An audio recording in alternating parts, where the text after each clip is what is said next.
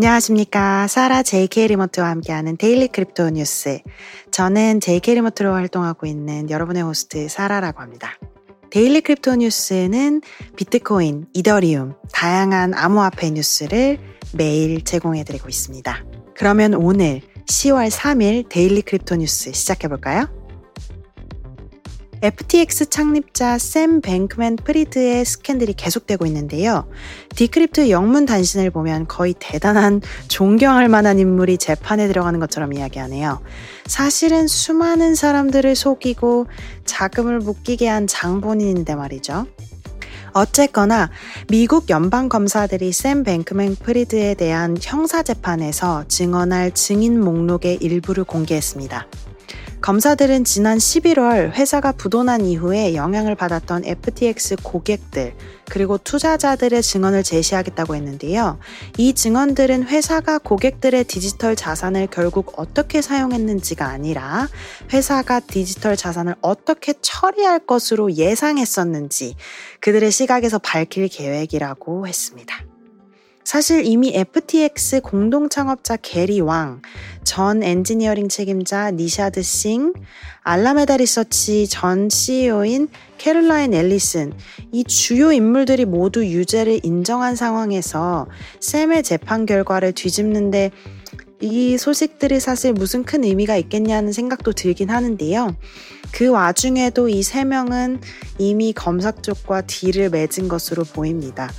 그러면 이 세 명은 처벌을 면하는 걸까요? 이 재판은 현지 시각 10월 3일에 시작될 예정입니다. 2022년 11월 FTX와 관련 회사들이 파산 신청을 한 후에 몇 시간 만에 알 수 없는 누군가가 여러 지갑에서 6억 달러에 해당하는 금액을 빼내갔었는데요. 약 2,600만 달러 상당의 15,000 이더가 지난 주말 한 지갑에 보관되어 있었는데 주말 초에 2,502더, 즉 400만 달러가 처음으로 이동하기 시작했다고 합니다.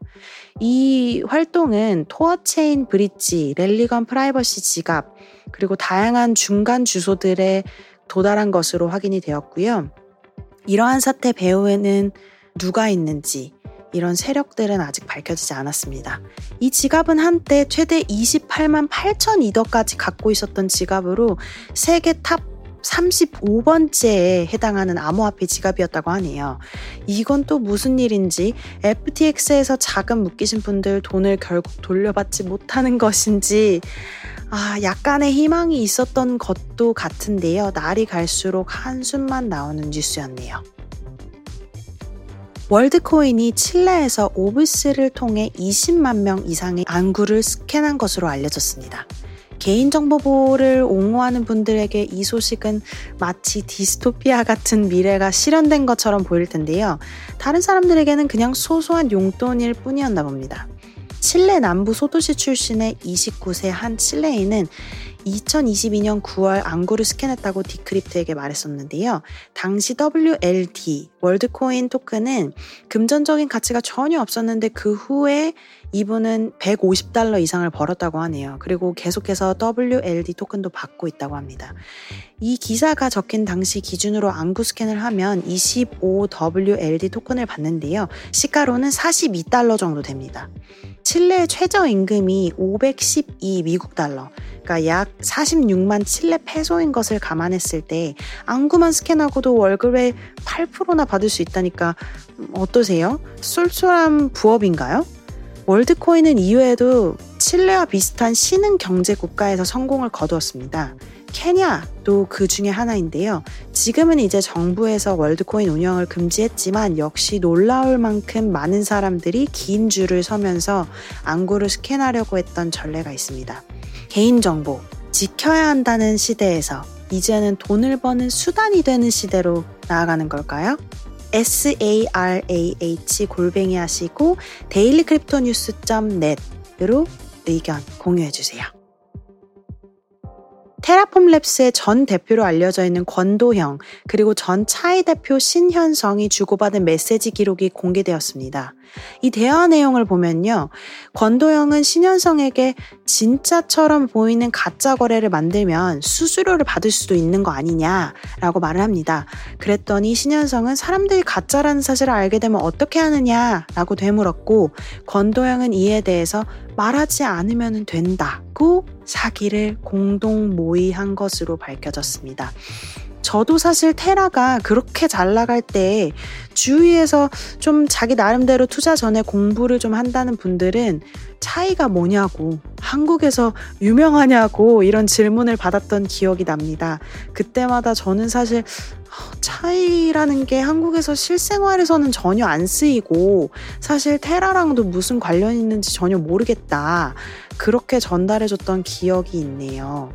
암호화폐 이 업계에서 오래 일을 하다 보면 항상 어, 이거 너무 괜찮은데? 어떻게, 어떻게 이렇게 좋을 수 있지? 이런 일들이 종종 발생을 하는데요. 그런 일들은 거의 문제가 있다고 보시면 됩니다.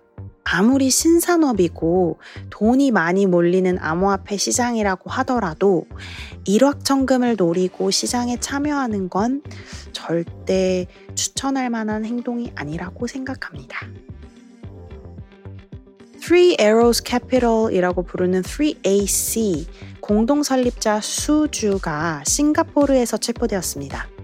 2022년 암호화폐 흑역사에 아주 큰 아주 아주 큰 획을 그은 회사와 인물 중 하나죠. 이 소식은 3AC의 청산을 담당했던 테네오가 쑤주에게 수감 명령을 얻어내면서 가능했던 것으로 보입니다. 3AC는 지난 2022년 6월 앞서 소식을 전했던 알고리즘 스테이블 코인 프로토콜 테라 에 과도하게 노출이 되면서 파산을 결국 했습니다. 정말 암호화폐에서나 볼 수 있는 신기한 소식이긴 한데 파산한 그 이후에도 그리고 그 갖은 수모와 협박을 받았다는 그 상황에도 불구하고 이 쑤주 그리고 공동 창업자 카일 데이비스라는 분은 오픈엑스라는 거래소를 또 차리려고 했었어요. 아, 2022년 다들 고생하셨었죠. 저는 이 뉴스를 보면서 정말 악몽을 꾸는 기분이었습니다. 돈이 뭔지, 얼른 이런 사고를 막기 위해서라도 적절한 규제, 그리고 보호 장치 마련되어야 한다고 생각합니다. 코인글래스 데이터에 따르면요, 4,740만 달러에 달하는 선물 시장에 비트코인 포지션이 청산이 되었다고 합니다. 이중 90%인 4,290만 달러가 숏 오더였고요. 이로써 불장이 시작되었으면 하는 바람으로 가격 펌프가 살짝 있었습니다. 이더리움도 5주 만에 1,700달러 가격선을 넘어서면서 암호화폐 최고의 자리를 지켰습니다. 이더리움의 경우 이러한 가격 급등으로 2,800만 달러 규모의 선물 주문이 청산이 되었다고 합니다.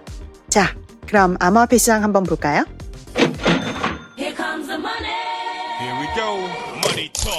공포와 탐욕 지수를 보면 47 정도로 중간을 향해 있네요. 그리고 오늘 소식을 전하는 한국 시간 새벽 2시 기준 시가총액 1위 비트코인은 3,800만 원, 이더리움은 원화로 229만 원 선 을 왔다 갔다 하고 있습니다. 이어서 3위 테더, 4위 BNB, 5위 XRP가 자리를 하고 있고요. 9위 도지코인 85원, 10위 트론이 120원 선에서 거래되고 있습니다. 이 정보는 코인마켓캡에서 발췌했음을 밝힙니다. 오늘도 들어주셔서 감사합니다. 불장 기다립니다. 내일 뵙겠습니다.